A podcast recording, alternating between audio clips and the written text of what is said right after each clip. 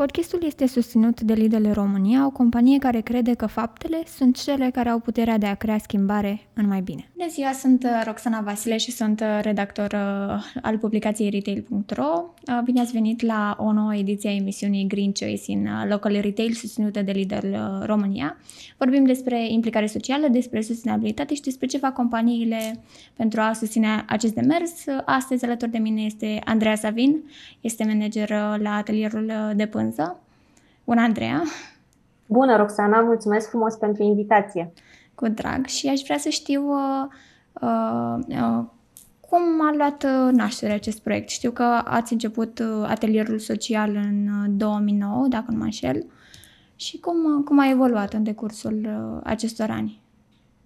Într-adevăr, am, am început în 2009. Noi suntem atelierul social al Asociației Viitor Plus. Uh, Uh, Viitor Plus um, și-a început activitatea în 2006, iar în 2009, deja după trei ani de la înființare, um, și-a dat seama, adică mai exact uh, voluntarii și angajații Viitor Plus și-au dat seama că mai sunt și alte probleme care ar putea fi rezolvate și cu care noi ne confruntam atunci și ne confruntăm și acum.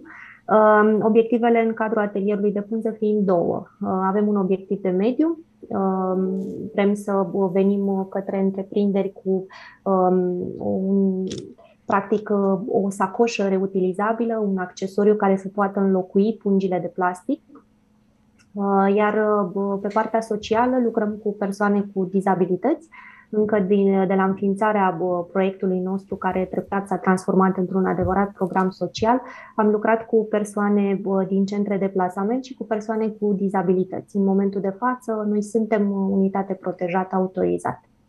Am înțeles.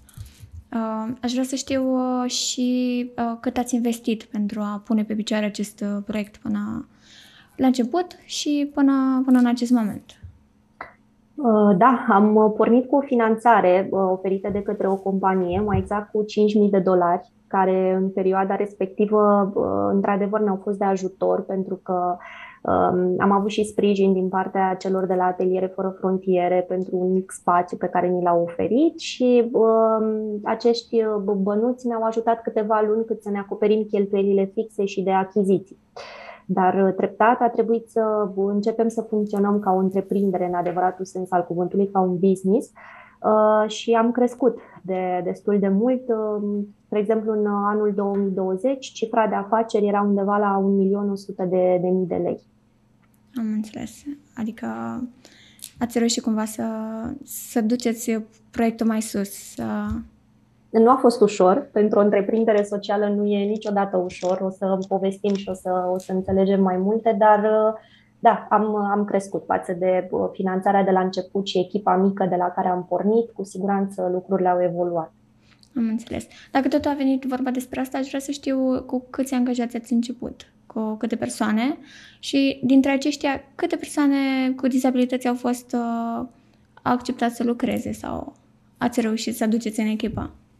Uh, la începutul uh, proiectului aveam managerul de proiect, care era unul dintre angajații Viitor Plus. Mai aveam colaborări part-time, pentru că nu, nu puteam mai mult de atât, cu două persoane de specialitate care ne-au sprijinit să punem bazele atelierului, să gândim modelele de produse și um, un proces de producție în adevăratul sens al cuvântului, un uh, proces tehnologic și uh, aveam patru angajați, cu, cu tot cu managerul de proiect în perioada respectivă și am început uh, cu beneficiari um, care uh, au fost puși în legătură cu noi de către cei de la Ateliere Fără Frontiere. Din acest motiv am lucrat cu persoane din centre de plasament. După care am continuat cu categoria aceasta de beneficiari, persoane cu dizabilități.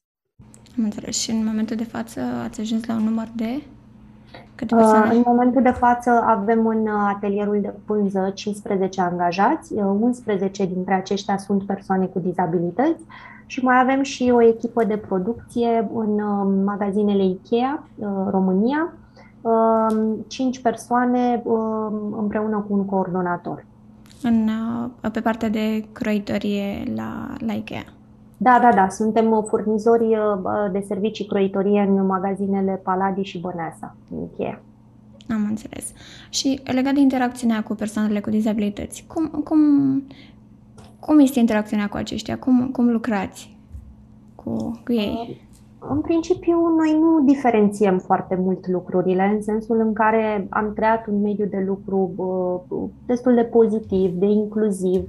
Avem niște reguli care se aplică pentru absolut toți angajații noștri, de la un program de lucru, o normă care e stabilită cumva în funcție de posibilitățile lor fizice de a lucra, adică nu avem o capacitate de producție foarte ridicată, dar am adaptat-o posibilităților pe care le, le au ei. Interacțiunea este clasică angajator-angajat, dar evident beneficiile salariale pe care le au toți ceilalți angajați le au și persoanele cu dizabilități și raportat la faptul că acum 11 din totalul de 15 sunt persoane cu dizabilități, ei sunt chiar majoritari. Deci uh, nu am diferențiat în niciun fel lucrurile. Sigur, sunt situații în care trebuie să ne adaptăm și în funcție de starea lor de sănătate mai au nevoie de o zi liberă sau uh, o zi de concediu sau mai sunt anumite situații excepționale și avem deschidere și înțelegere față de ele, tocmai pentru că suntem întreprindere socială și înțelegem că uh, nevoile lor sunt mult mai mari.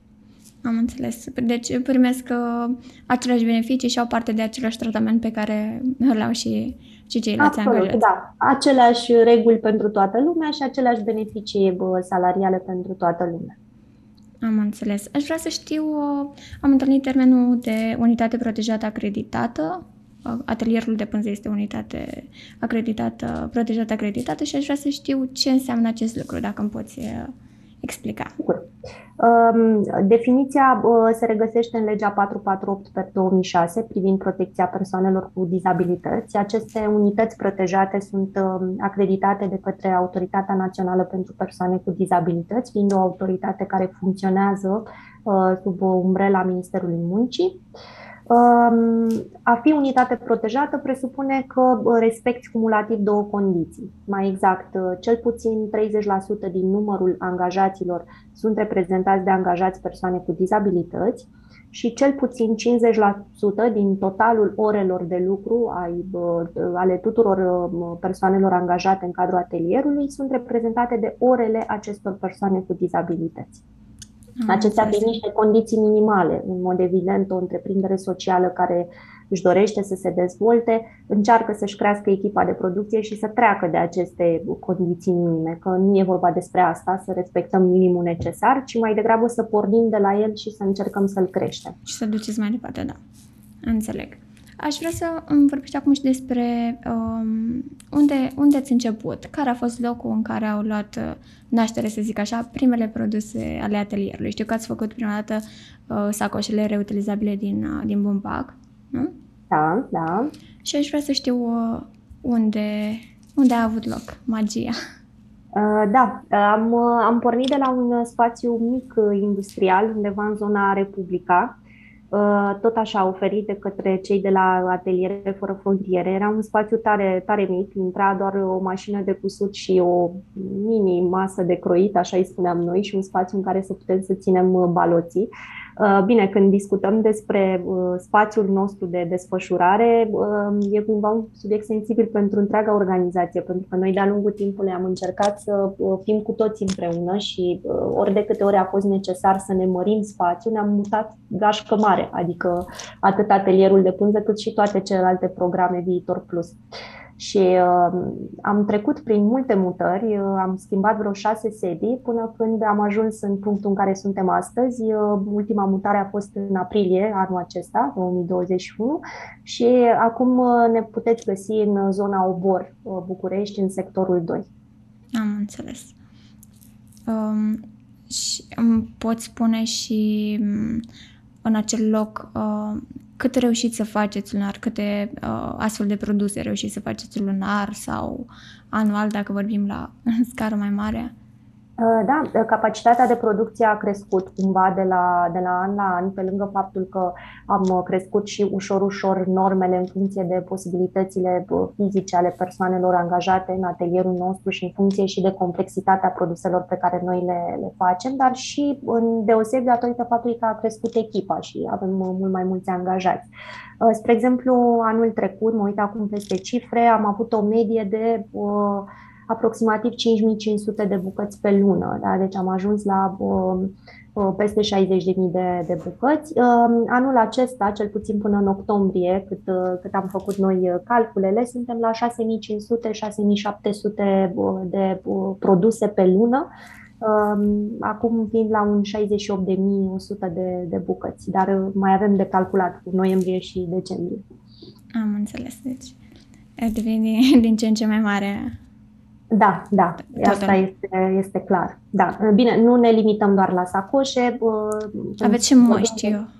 Da, avem, avem și măști reutilizabile care în mod evident au venit având în vedere contextul um, anului trecut când s-a declanșat pandemia, dar uh, o gamă de suflet pentru noi este gama de produse Puzzle Tex uh, pe care am dezvoltat-o în anul 2014.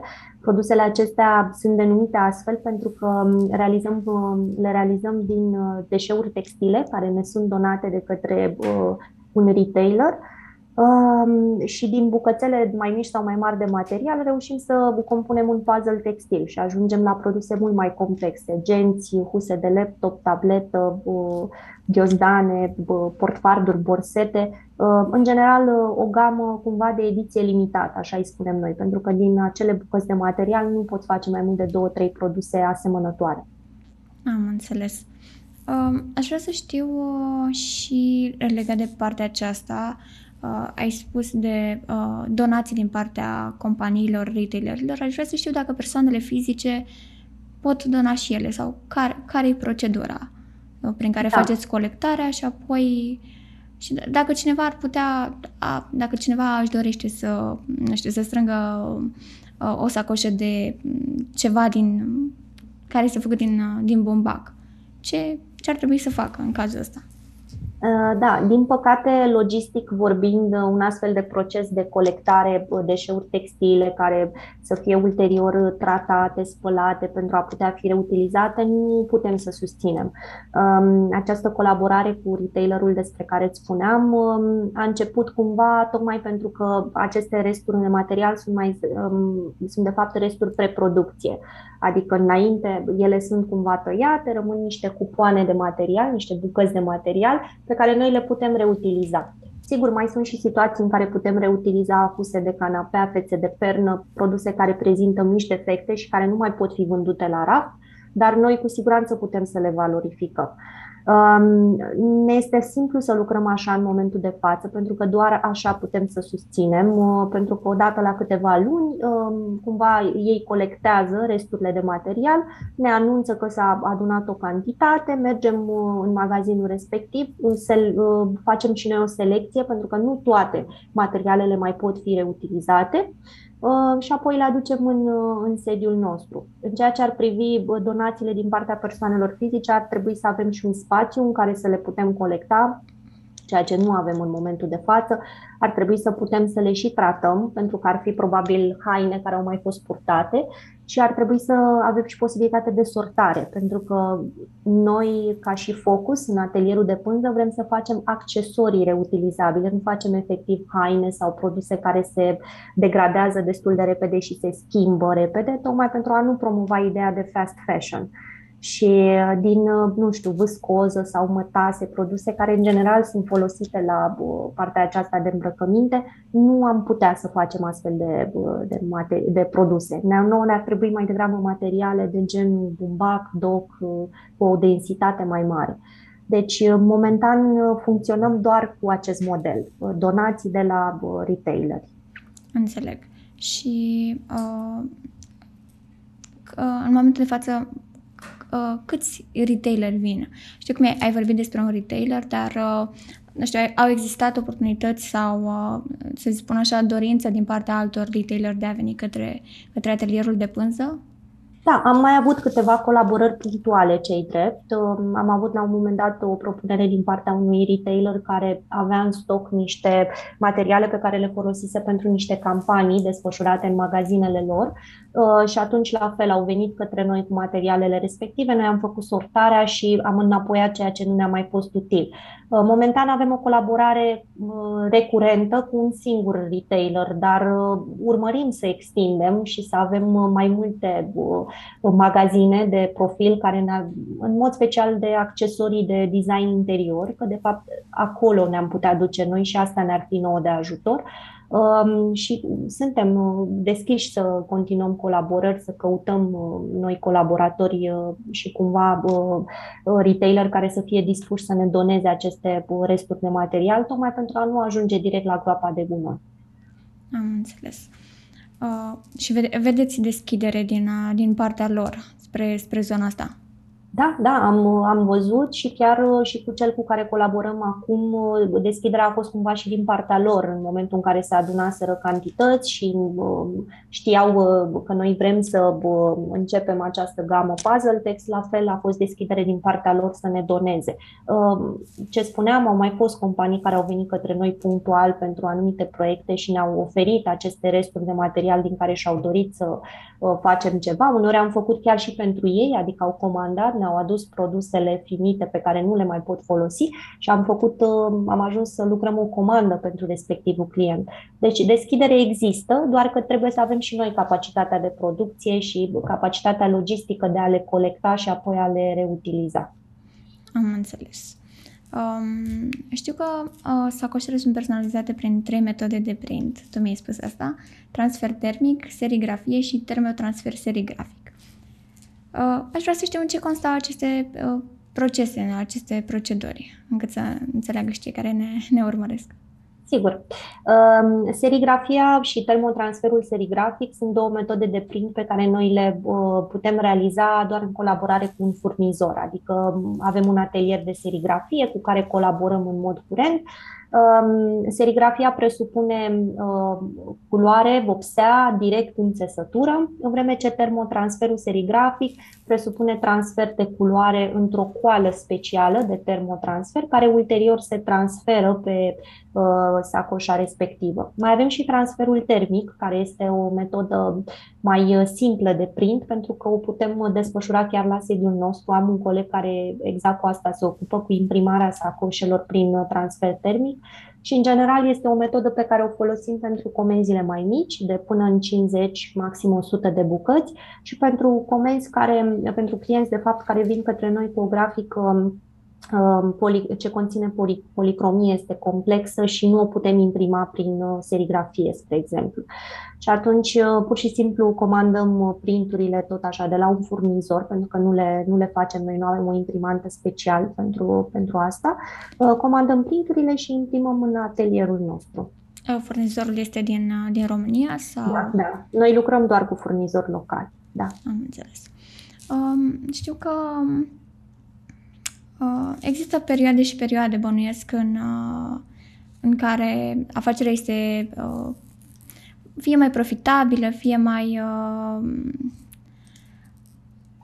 care să ducă mai mult, să spun așa, care să, să există, nu știu, vară sau iarnă în care uh, oamenii vin mai mult către voi. Aș vrea să știu dacă o perioadă aglomerată este, de exemplu, Crăciunul. O, da. da. Vin uh, oamenii? Vin da, oamenii da. către atelierul de pânză. Pot, uh, pot să confirm că și în momentul acesta trăim o perioadă destul de aglomerată, tocmai pentru că a început perioada cadourilor și noi avem pe site-ul nostru și în uh, materialele de prezentare corporate avem uh, incluse și aceste tipuri de produse cu tematică de Crăciun. Deci da, Crăciunul și în general perioada sărbătorilor, um, acestea sunt perioadele mai aglomerate în atelierul nostru, dar anul acesta, spre deosebire de ceilalți ani, Um, și vara a fost o perioadă foarte aglomerată și, din punctul meu de vedere, are destul de multă legătură și cu uh, pandemia, pentru că lucrurile s-au relaxat destul de mult acum în vară.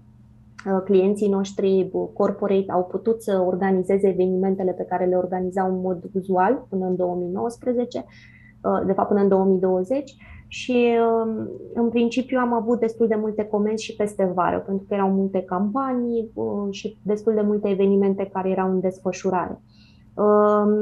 Um, în general, perioadele mai uh, puțin aglomerate și mai liniștite, noi le spunem perioade de stocuri, uh, sunt cele la început de an, când lucrurile avansează un pic mai greu. Exact, exact. Și agențiile de publicitate sunt încă în vacanță și clienții noștri abia încep anul și își conturează bugetele și atunci uh, ianuarie Până, de fapt, ianuarie e, e luna în care lucrurile mai stagnează, dar ne oferă nouă puțin răgaz să ne pregătim cu stocuri pentru ceea ce o să urmeze în anul respectiv. Am înțeles. Um, știu că pot fi cumpărate de pe site, produse, adică uh, pot fi comandate de pe, de pe site, dar uh, am văzut că aveți prezență fizică și în câteva locații, fie în, uh, într-un de magazine cosmetice bio, am, am văzut eu, și într-o bucănie din Cluj am mai văzut și mai multe librării din, da. din București. Uh, aveți de gând să vă duceți prezența fizică sub formă de magazine, nu știu, în 2022, să aveți propriul magazin sau să vă extindeți uh, magazinele fizice, să spun așa? Uh, momentan, magazin fizic nu avem și nu avem în plan să facem asta anul viitor, spre exemplu, dar um, face parte din obiectivele noastre pe termen mediu-lung să avem și un magazin fizic al atelierului de pânză. În schimb, da, ne dorim să fim prezenți cât de mult se poate în alte locații, pentru că și vânzările online merg destul de bine, mai ales în contextul actual și în deosebi anul trecut când ne-am reorganizat și noi, adică am fost cumva nevoiți într-un termen foarte scurt să reorganizăm lucrurile pe site, pentru că noi aveam un magazin online mai degrabă hibrid, era un site de informare și puteai să achiziționezi și câteva produse de la noi. Dar am uh, regândit strategia într-un timp foarte scurt și atunci am uh, investit în, uh, și în partea de magazin online, dar vrem să fim în cât mai multe locații din București, din toată țara.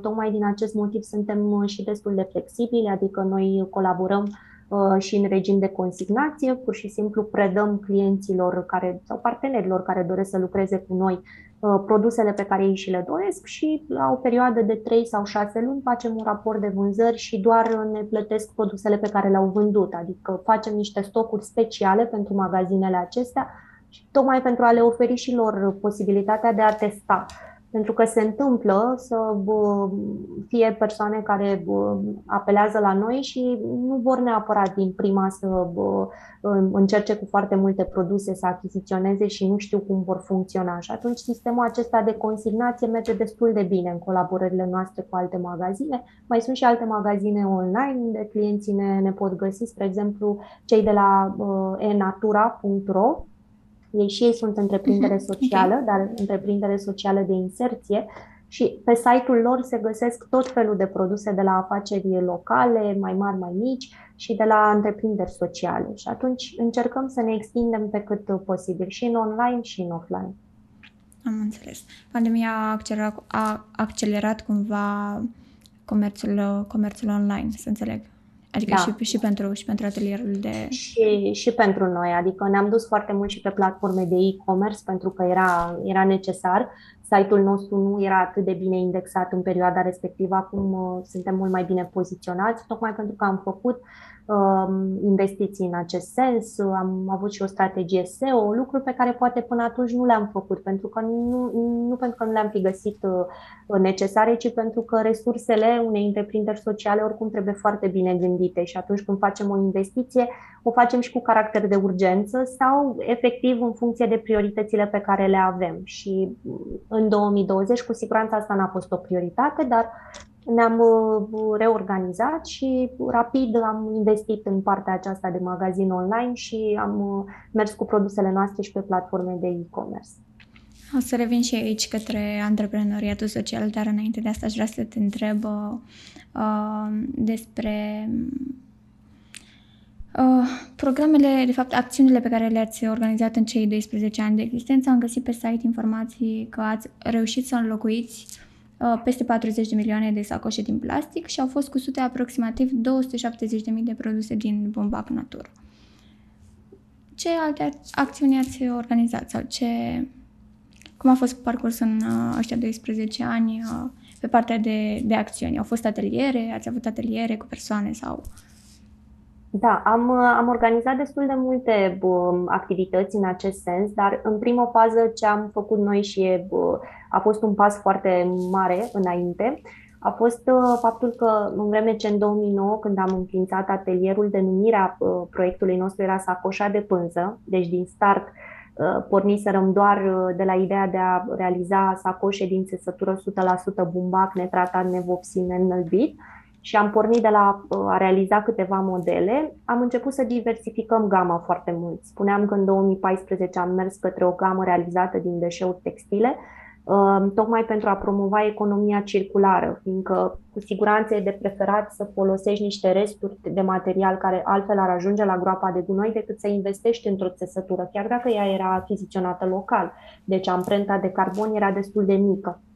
Dar mi s-a părut Înțeleg. Uh, absolut normal ca uh, uh, următorul pas să fie o gamă de produse realizate, realizate din uh, deșeuri textile, apoi, evident, măștile textile. Acum uh, am lansat uh, o gamă e foarte incipientă de sacoșe din țesătură bumbac reciclat și ne-am dorit să ajungem acolo tocmai pentru că ne dăm seama că în felul ăsta închidem cumva cercul, fiindcă realizam sacoșe din țesătură bumbac, deci o țesătură de bună calitate și o țesătură reutilizabilă, dar și aceasta are un oarecare efect asupra mediului și atunci ce poate fi mai prietenos cu mediul decât un bumbac reciclat, care poate ajuns în stadiu în care el nu mai poate fi reutilizat, așa cum, nu știu, facem cu deșeurile textile în cazul gamei Puzzle Text, a intrat în proces de reciclare, ceea ce presupune ultimul pas din uh, cercul economiei circulare și atunci, um, după ce a fost reciclat, a fost tratat, da, a trecut printr-o tehnică de reciclare, ajunge în stadiul în care mai poate fi utilizat.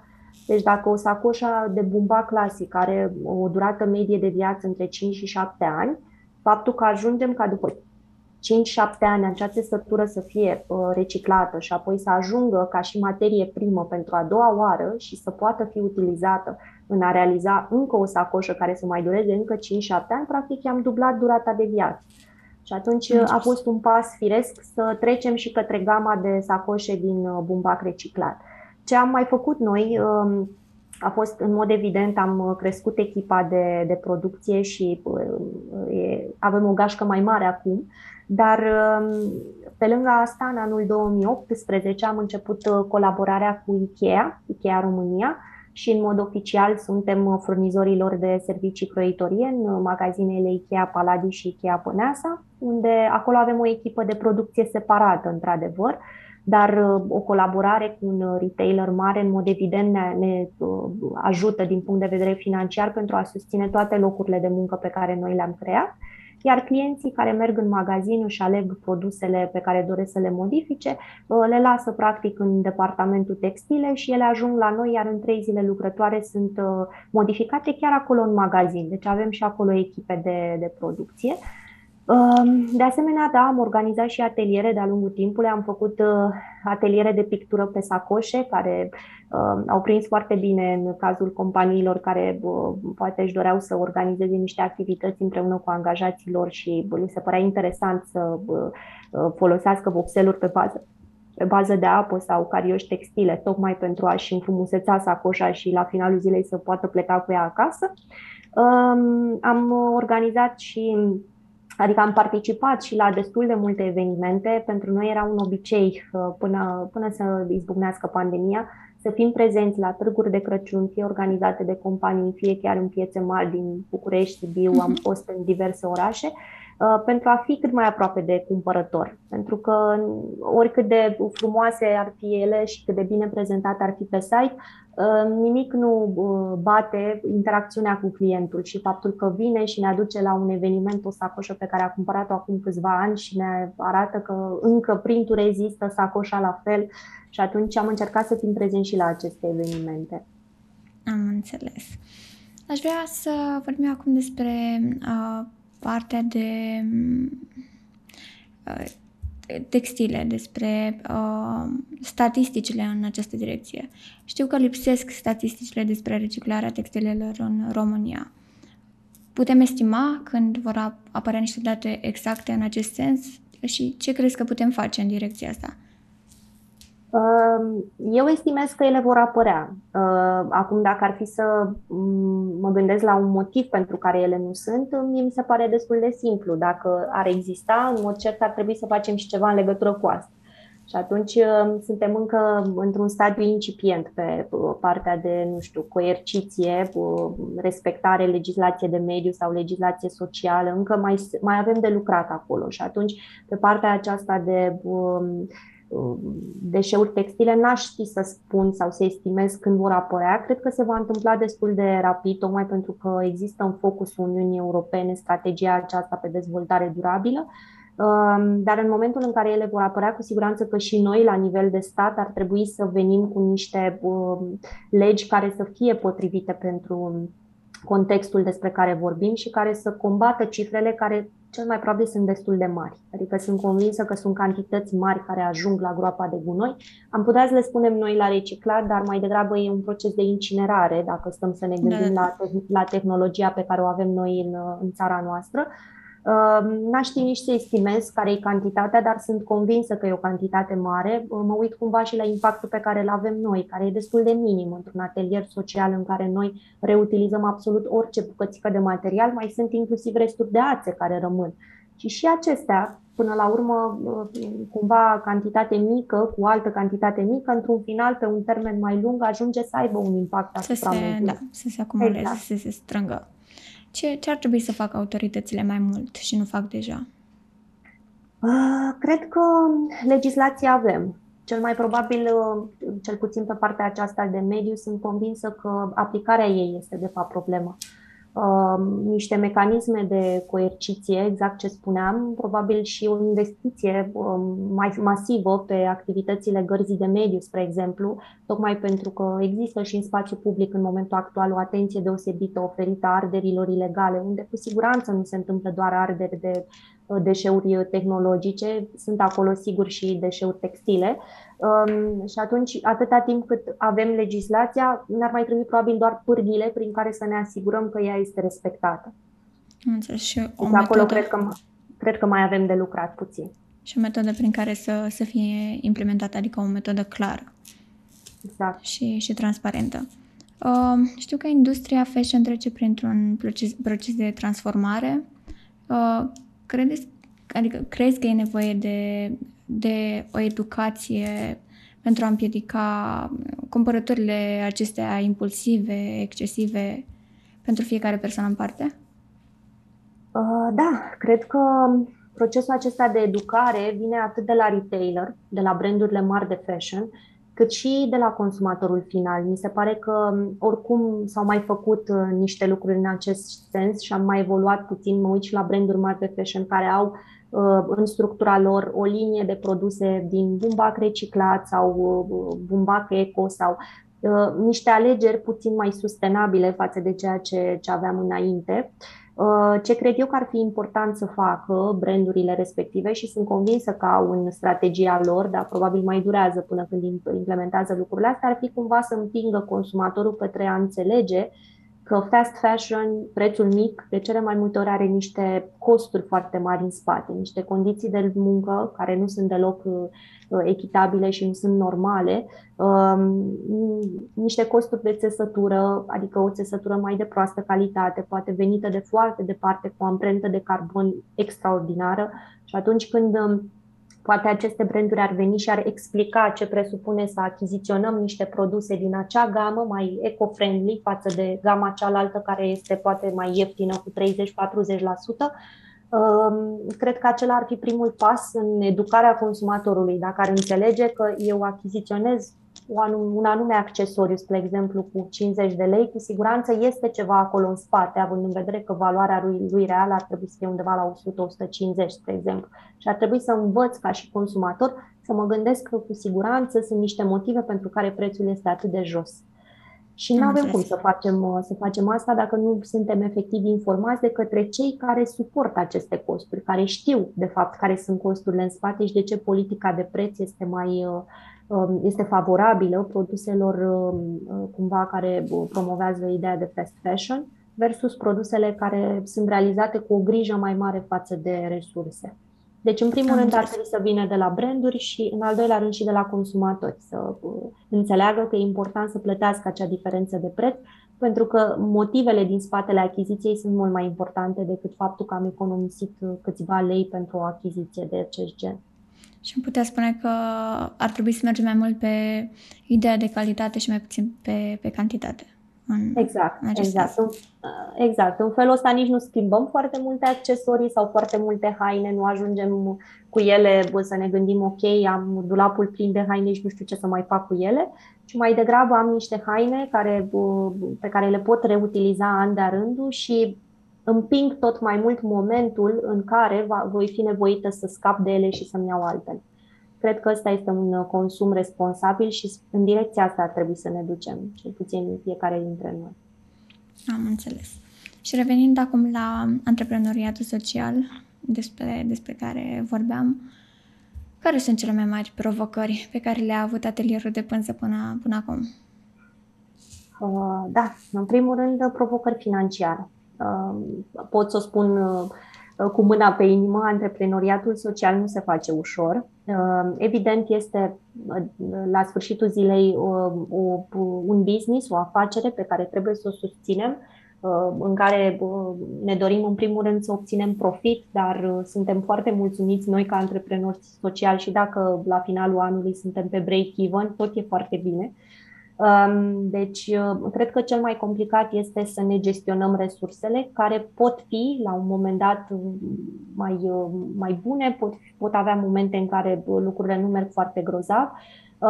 Și cumva motivația din spatele acestei situații constă în faptul că noi avem și niște cheltuieli mai mari. Adică nu putem compara o sacoșă dintr-o țesătură produsă local lucrată cu persoane cu dizabilități care nu au aceeași capacitate de producție pe care o au poate alte fabrici de confecții unde lucrează peste 50-100 de angajați și lucrurile merg într-o altă, într-un alt ritm, cu o altă viteză. Um, de asemenea, țesătura nu este adusă de foarte departe, amprenta de carbon este mult mai mică, e de foarte bună calitate, uh, focusul nostru pe calitate este unul foarte mare, tocmai pentru că știm că doar așa putem să fim și noi competitivi, adică venind cu un produs de bună calitate, cu un preț mare, comparativ cu piața, pentru că există niște costuri în spate, cu personalul și uh, cu țesătura, plus celelalte servicii sociale pe care le oferim angajaților noștri, faptul că avem uh, un loc de muncă, de fapt un mediu de lucru care promovează principiul echității uh, salariale, faptul că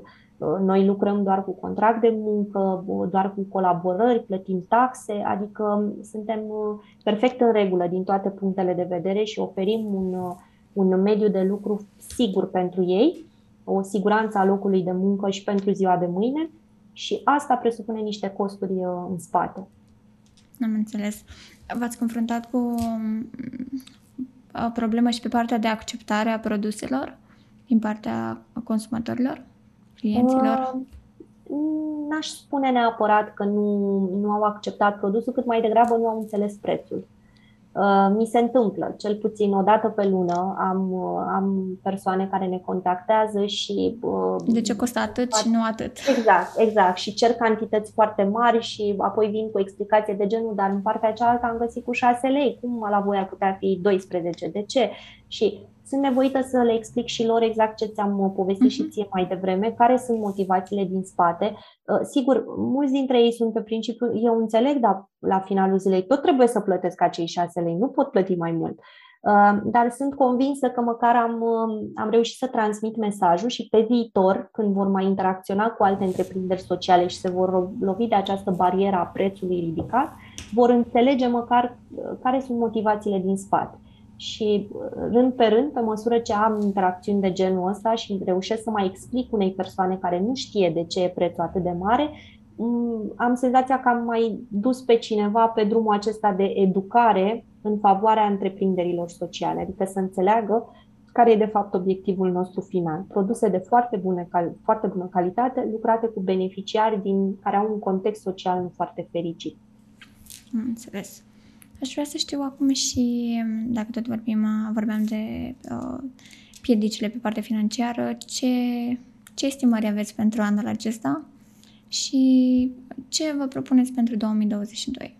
Ce obiective aveți? Um, în principiu, anul acesta estimăm că vom dubla cifra de afaceri. Um, dacă anul trecut am fost undeva pe la un milion de lei, cred că anul acesta vom reuși să ajungem um, uh, pe la 2 milioane de, de lei. Anul viitor, evident, ne dorim o creștere Um, acest lucru se poate întâmpla doar crescând în mod constant uh, echipa de producție, uh, investind evident în campanii de marketing, de vânzare, în uh, atragerea de cât mai, mult, mai mulți și mai noi clienți care poate încă n-au auzit de noi, dar plasează o comandă chiar și de câteva bucăți și e suficient să-i convingem că merită să se întoarcă. În mod evident ne-a fost de mare ajutor și beneficiile fiscale pe care le au companiile cu minim 50 de angajați care lucrează cu întreprinderi sociale. Poate o să povestim un pic și despre partea aceasta. Um, și atunci ne-a creat un context favorabil, asta este clar. Deci urmărim să creștem capacitatea de producție, să creștem cifra de afaceri um, și vrem să investim cât mai mult în această linie de producție din bac reciclat. Am înțeles. Uh, să povestești despre întreprinderile care lucrează cu cel până în 50 de angajați, cum, cum spuneai. Uh, da, uh, practic um, uh, că tot discutam despre ceea ce ar putea să facă autoritățile. În septembrie 2017 au făcut ceva, doar că au, au făcut o gafă. În sensul în care um, în legea 448 um, este inclus faptul că este inclus această definiție a unităților protejate, Uh, dar în același timp um, exista și un ordin care menționa faptul că um, um, companiile cu minim 50 de angajați au obligativitatea de a angaja în uh, rândul în compania lor uh, minim 4% din numărul total al angajaților să fie dedicate unor locuri de muncă pentru persoane cu dizabilități. Aceasta este o prevedere din legea 448 care e obligatorie pentru aceste companii cu minim 50 de angajați în, până în octombrie, în septembrie 2017, companiile aveau totuși o altă opțiune. În situația în care nu puteau să facă aceast, aceste angajări, nu au un departament uh, care se ocupe de asistență socială, de integrare a acestor persoane, aveau posibilitatea fie de a plăti o taxă pe dizabilitate, așa era, era ea denumită, către bugetul de stat, fie de a folosi taxa respectivă pentru a achiziționa produse și servicii de la unități protejate în uh, anul acela uh, s-a decis uh, excluderea acestei posibilități și practic companiile rămăseseră cu doar două opțiuni, fie plăteau taxa către bugetul de stat, fie angajau persoane cu dizabilități. Acela a fost un moment foarte critic pentru sectorul social. Dacă în septembrie 2017 pe site-ul ANPD Autoritatea pentru Persoane cu Dizabilități erau în jur de 790 de unități protejate, în ianuarie 2018 erau în jur de 7 sau 8, adică foarte multe locuri de muncă dedicate persoanelor cu dizabilități s-au pierdut în momentul respectiv, unitățile protejate s-au închis. Într-adevăr, erau și unități protejate care cumva aveau colaborări doar utilizând acest beneficiu fiscal și nu au avut forța uh, financiară și resursele necesare ca să se poată ridica din această lovitură Um, am trecut și noi pe acolo, din păcate am fost într-un punct în care am fost nevoiți să renunțăm la o parte din angajații noștri. Nu am închis atelierul complet pentru că am avut sprijinul și al asociației noastre și am avut în spate o echipă extraordinar de dedicată care a luptat în mod constant să găsim clienți, să continuăm colaborările corporate, să avem colaborări pe site-ul nostru cu vânzările mititele care sunt acolo, dar măcar să avem un impact, să rămânem vizibili pe piață. Și okay ne-am, ne-am descurcat. Uh, ce s-a întâmplat extraordinar de bine a fost că totuși lucrurile s-au regândit puțin și anul trecut, în august, uh, deci în 2020, uh, autoritățile au reintrodus în lege aceste beneficii pentru companii, doar că în momentul de față pot folosi din taxa respectivă doar 50% pentru a achiziționa produsele noastre, dar este mai mult decât suficient pentru că măcar creează un context în care și noi putem fi competitiv cu companiile mai mari, care pot să producă mai mult. Și atunci, um, utilizând o taxă pe care deja o plătesc către bugetul de stat, um, achiziționează de la noi produse de care oricum au nevoie. În bugetul de HR, poate chiar CSR, poate uh, în bugetul uh, de marketing cel puțin pe partea aceasta de colaborări cu uh, companii de peste 50 de angajați, uh, în general mergem pe varianta aceasta, adică ei accesează acest beneficiu fiscal. Dar lucrăm și cu companii care nu se încadrează în condițiile respective și pur și simplu au o vânzare clasică, de, o achiziție clasică de produse de la noi. Am înțeles. cumva au reușit, au reușit, cum spuneai, să reintroducă aceste beneficii și este un sprijin și pentru, pe, pentru antreprenoriatul social, pentru, da, pentru da, da, pentru... Exact, ne oferă și nou un context favorabil pentru a fi competitiv și a reuși cumva să ne menținem pe piață, deși prețurile noastre sunt mai ridicate. Am înțeles. Acum o să îți adresez o serie de cinci întrebări pe care le primesc uh, toți invitații emisiunii Green Choice în Local Retail. Prima ar fi cât de mult crezi că uh, va ajunge să conteze impactul politici, politicilor de mediu și al celor sociale în deciziile de business? Um, eu cred că impactul acesta oricum se resimte ca fiind mult mai ridicat um, în perioada aceasta versus anii, anii trecuți. Deci sunt convinsă că e pe un trend ascendent și că va crește, tocmai pentru că există, cum spuneam și în strategia la nivel european, um, aplecarea aceasta spre dezvoltare durabilă și dezvoltarea unor politici de mediu Um, evident și politicile și impactul social ar trebui să fie extrem de importante pentru uh, deciziile businessurilor mai mici, mai mari, um, pentru că atâta timp cât uh, cumva primești ceva din partea societății și îți poți susține businessul, trebuie să știi că o parte trebuie să o întorci și că să o oferi de fapt și uh, societății, să o dai înapoi. Și atunci, fără un impact de mediu și un impact social, fără să gândim nu știu, și dacă începem un business de producție, de la procesul de producție care ar trebui să fie foarte bine structurat și să aibă un impact mediu asupra resurselor naturale, tocmai pentru că nu stăm grozav la capitolul acesta, um, cred că e un aspect foarte important. Adică, cu siguranță, impactul se va resimți în deciziile de business, dar cu atât mai mult dacă vom avea și niște metodologii clare de aplicare a acestor politici.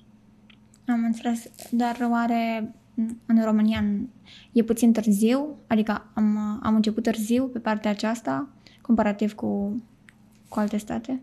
Um, nu e, e puțin, e, am început mai târziu decât alte bă, state, dar nu e tardiv, asta e clar. Adică nu înseamnă că nu uh, o să mai avem impact pentru că am început să ne gândim și să oferim, uh, uh, să ne aplecăm asupra acestor subiecte puțin mai târziu decât au făcut-o alții. Pur și simplu noi o să avem mai mult de muncă, asta e clar, pentru că am început mai târziu.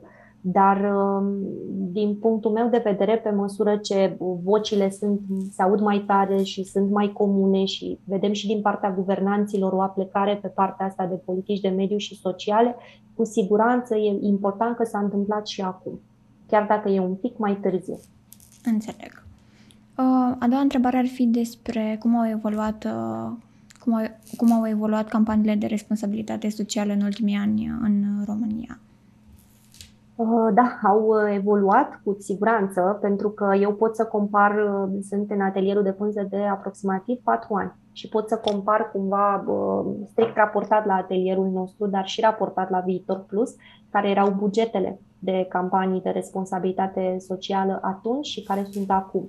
Um, cât de deschisă este o companie acum să se asocieze cu brandul atelierul de pânsă versus cum era atunci. Adică am avut și situații în care, nu știu, am colaborat cu diverse companii mai mari prin intermediul agențiilor lor, spre exemplu, și erau situații în care ne spuneau, poate totuși că noi avem pe sacoșa noastră aplicată o etichetă din carton reciclat, unde este scrisă povestea atelierului și este scris de mână numele croitorului care a lucrat respectiva sacoș. Și aveam situații în care ne spuneau companiile că totuși poate nu atașați și eticheta, că o să adăugăm noi ceva, să povestim despre eveniment și mă uit acum că avem uh, solicitări de la clienți în care îmi spun de la început, noi vrem să comandăm de la dumneavoastră, dar să nu lipsească acea etichetă.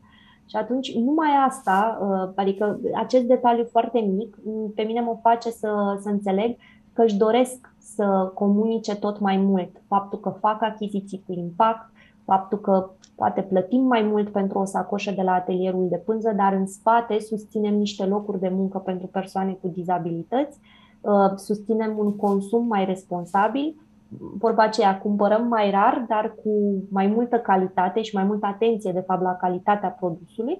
Și atunci mi-e destul de clar și din colaborările pe care le au colegii mei în Viitor Plus, mi-e clar că partea aceasta de responsabilitate socială a crescut destul de mult în rândul companiilor din România. Am înțeles. Dacă ar trebui să inițiezi o lege în Parlament, care ar fi aceea? Nu știu exact ce discutam și mai devreme, nu știu dacă aș iniția o lege, pentru că noi la nivel, nu știu, oficial și raportat la legislația pe care noi avem, suntem foarte bine așezați. Suntem poziționați foarte bine raportat la cerințele pe care le are Uniunea Europeană de la noi, spre exemplu, de unde până la urmă pornesc aceste politici sociale și de mediu. Um, dar îți spuneam și mai devreme că aș încerca să găsesc niște pârghii prin care să mă asigur că există o metodologie de aplicare a unor legi, că există niște ordine care să explice cum funcționează lucrurile. Spre exemplu, avem în legislația română um, o mențiune că um, există niște uh, clauze, practic, prin care uh, instituțiile publice sau cele private pot să achiziționeze uh, produse de la întreprinderi sociale, considerându-le achiziții sociale sau verzi. Spre exemplu, această, acest beneficiu, de fapt, nu este atât de mult accesat pe cât noi ne-am fi așteptat acum câțiva ani când a fost introdus în lege, pentru că metodologia este foarte greoaie și există o reticență la nivel de instituții publice când trebuie să lucreze da. cu spre exemplu, totdeauna aleg prețul cel mai mic deși există această prevedere legală prin care se poate face o excepție și ar putea să achiziționeze de la noi pentru că există în spate o poveste socială și un impact de mediu. Deci, uh, dacă am reușit să uh, oferim mai multă atenție acestor detalii care apar în lege și am venit cu o metodologie de aplicare a legilor respective, eu cred că lucrurile uh, s-ar resimți și ar fi mai ancorate în realitate decât dacă le-am vedea doar pe hârtie. N-aș iniția o lege nouă, doar m-aș asigura că cele actuale sunt respectate. Am înțeles. Și din punctul în care ne situăm acum, ce ar trebui să facă, știu că am mai vorbit despre asta, dar ce ar trebui să facă autoritățile locale și guvernamentale în domeniul în care atelierul de pânză activează? Referitor la autoritățile guvernamentale, într-adevăr, cred că acea greșeală a fost, a fost corectată și a fost un lucru destul de bun pentru noi, prin faptul că au reintrodus beneficiile fiscale pentru unitățile protejate, mai exact pentru companiile care lucrează cu unitățile protejate, ceea ce nouă ne-a deschis o piață la care în ultimii doi ani și jumătate nu mai aveam acces. Deci a fost un lucru util pe care l-au făcut. În momentul de față, împreună cu ai noștri colegi din cadrul rețelei de întreprinderi sociale din România, RISE, uh, facem eforturi pentru a modifica legea, de, uh, legea economiei sociale și a oferi beneficii și întreprinderilor sociale de inserție, spre exemplu, care, din punctul meu de vedere, sunt acel model perfect de întreprindere socială, pentru că presupune faptul că Uh, angaj, întreprinderea respectivă angajează persoana cu uh, dizabilități sau persoana din medii defavorizate. Um, timp de 2 ani de zile îi oferă un loc de muncă stabil, uh, obișnuiește persoana respectivă cu principiile de la locul de muncă, cu regulile respective, îi oferă cumva o meserie și după 2 ani de zile îl și ajută să-și găsească un loc de muncă în altă parte, adică să evolueze din punct de vedere profesional. Ei bine, pentru aceste întreprinderi sociale de inserție, legea economiei sociale ar putea să facă mai mult și atunci, în momentul de față, facem și noi eforturi în sensul ăsta prin activități de advocacy către, către guvern. În privința autorităților locale, eu personal aș spune că am avea nevoie de mai mult suport pe partea de recrutare și integrare a persoanelor cu dizabilități. De exemplu, direcțiile generale de asistență socială, agențiile de șomaj, la nivel local, la nivel de sector, au în baza lor de date persoane cu dizabilități care poate își caută un loc de muncă, care poate nu o fac, dar se pliază cumva pe profilul nostru de candidat și noi care în momentul de față suntem în plin proces de recrutare, cu siguranță am avea nevoie de mai mult suport din partea lor. Există direcții de, de sector cu care colaborăm destul de bine, dar uh, sunt și situații în care poate că nu primim suficientă informație sau dacă reușim să-i angajăm, cumva legătura cu direcțiile de asistență socială se rupe de acolo, pe principiul ok, i-am angajat, de acum sunt responsabilitatea voastră. Și așa este, dar cu siguranță că nu, nu ne-ar strica și puțină consultanță și suport în acest proces de integrare a persoanei cu dizabilități. Asta strict din perspectiva a ceea ce ar putea să facă autoritățile locale mai mult decât ceea ce fac acum. Am înțeles. Și ce alte schimbări ar putea, ar putea ajuta domeniul în următorii ani, în afară de cele menționate? De ce ar mai avea nevoie antreprenoriatul social? Probabil că am avea nevoie de mai multe finanțări. În momentul de față, o întreprindere socială, dacă și-ar dori să facă un împrumut de investiții, nu știu cât de mult ne-am încadrat cu, nu știu, oricât ar crește cifra noastră de afaceri, cu siguranță că o întreprindere socială versus o întreprindere clasică um, nu este la fel de bine cotată în parametrii unei uh, aplicații pentru un împrumut de acest gen. Deci, pe partea de um, accesibilitate la împrumuturi de investiții, cu siguranță că pe noi ne-ar ajuta mai mult dacă, dacă s-ar mai relaxa puțin condițiile pentru aceste întreprinderi sociale, dobânzi mai mici, lucruri de acest gen, care sunt niște pârghii prin care o întreprindere care oricum uh, se dezvoltă cumva prin activitate zilnică și nu atinge niciodată un platou și în permanență caută să se dezvolte pentru că altfel nu se poate susține, eu cred că ar fi de mare ajutor pentru, pentru noi. Să fie mai relaxate aceste criterii. Da. Am înțeles. Îți mulțumesc, Andreea, pentru, pentru răspunsuri și pentru că ne-ai vorbit și despre... Eu pentru invitație. Și uh, pentru că ne-ai vorbit despre atelierul de pânză.